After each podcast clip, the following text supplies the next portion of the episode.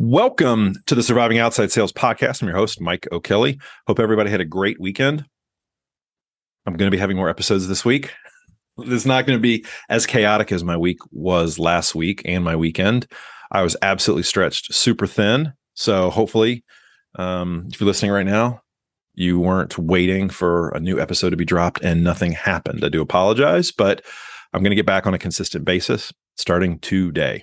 So, one of the things I wanted to talk about that a lot of conversations I'm having with sales leaders, with uh, coaches, with executives right now is the key to building a strong net- network. And the number one thing you can do to build a strong network is to be a giver and realize, especially in the beginning, you are not going to get a ton of value when you're trying to join networking groups, when you are networking yourself, when you're reaching out to people, when you're having conversations. There's an old saying ask for money, get advice. Ask for advice, get money twice. I don't know if that was the philosopher Pitbull or if if he took that from somebody, but it's true. When you ask for money, you're going to get advice. People are going to say, "Well, I tell you what you should do. I'm not interested, but I tell you what you should do. And here's where you should go. Ask for advice, you're going to get money. You reach out to somebody. You know, what I'm really looking to do is I want to ask you a question. I'm, I'm looking for people that are X, Y, and Z, and I'm looking to do X, Y, and Z. And the person you're talking to starts thinking, well, maybe I need to be that person. And I don't know why. There's probably some psychological reason where it's almost as if the person is feeling left out, or maybe it's it's a comfortable scenario where the person isn't put on the spot as opposed to if you say hey i want to sell you something or i think you'd really be interested in this. And that's when they kind of put up their wall and they say wait hold on a second. I don't want to make a decision right now but i tell you what you should do. You should go talk to this person. So when you're networking instead of going into the networking and trying to be a taker a me me me me me person start giving. Start offering be willing to help. And all of the sudden, you're going to start drawing people to you. When you start taking, people start running away. When you start giving, you're going to start attracting people to you. And this is the type of behavior, this is the type of process when you meet a new group, when you meet somebody for the first time, you want to pull them in. You want to be a giver. You want to offer help. You want to offer a solution. You don't want to be a taker. You don't want to be a person that is just there like hungry, hungry hippo and you're just consuming, consuming, consuming, consuming. So laser like focused on getting those little pellets into your little bin. Hungry, hungry hippo is loud. If you act like that, it's obnoxious. Trust me, I know. I've been that I've been the hungry hippo before in my career. When I was younger, I was the hungry hippo. I was naive, I was young, and a lot of times you don't know unless you have a mentor that tells you exactly what to do. So if you're listening right now, or even if you're not, or you're listening right now and you're younger, or even if you're not younger, you've been in the field for five, ten years, you can still change and pivot and become more of a giver. You can always recreate your network. You can always find new networks to join. It doesn't necessarily have to be the same network. But in order to really build a strong network, you have to be a giver first. That is the number one thing that I did not learn in my 20s. Nobody taught it to me. And to be honest, I never asked. I didn't know to ask. So I don't beat myself up because it's not self evident.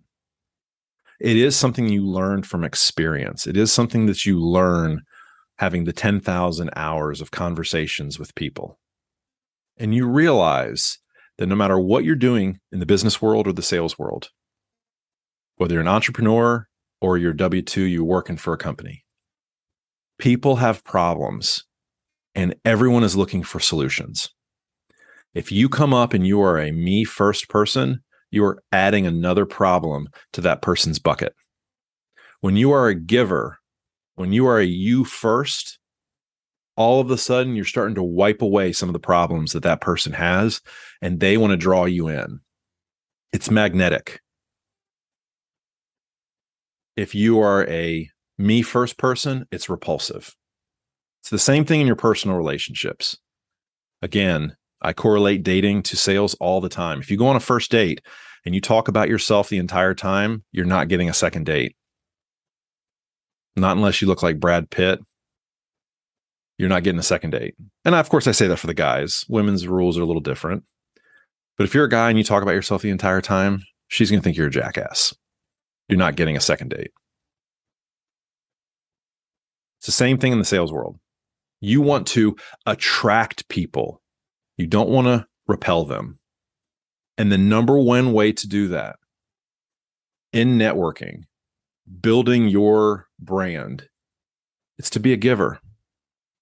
And do not focus and think about the benefits of being a giver. Just give. Give for the sake of giving. Give for the sake that you want to help other people. Don't worry about what it's going to do in the end. Have the mindset that I'm going to be a giver. I'm going to help. I'm going to try to find a solution. And what's going to happen is opportunities are going to open up everywhere for you. You're not going to press, you're not going to force the issue. But the number one thing that you can do is be a giver. Ask someone, how can I help you in your business or your personal life? How can I be of assistance to you? What can I do? You let me know. And it's going to open more doors than you can possibly imagine. Thank you so much for listening. We are closing down Q3. Very excited for what Q4 has to offer. It's going to be a very exciting three months looking forward to it. If you want to reach out to me or the show, Mike at survivingoutsidesales.com.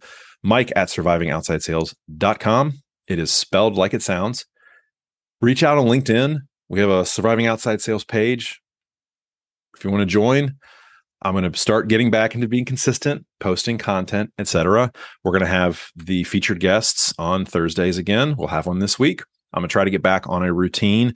I'm not going to be as worried about the numbers. I'm just going to post when I can. I'm not going to hold myself, I'm not beat myself up for it. But uh, thank you to everybody who have been listening. Really appreciate it. I'd also appreciate if you download this episode, share it with a like-minded person, with with a person you've never shared it with, and say, "I think you would really enjoy this." and see what they say. Share it with a bunch of people. Share it with everybody that you think is a like minded person and you think would enjoy this. And let's see if we can continue to grow the ranks of surviving outside sales. So, thank you very much. I really appreciate it. And uh, we'll see you next time on Surviving Outside Sales. Have a great day. Bye.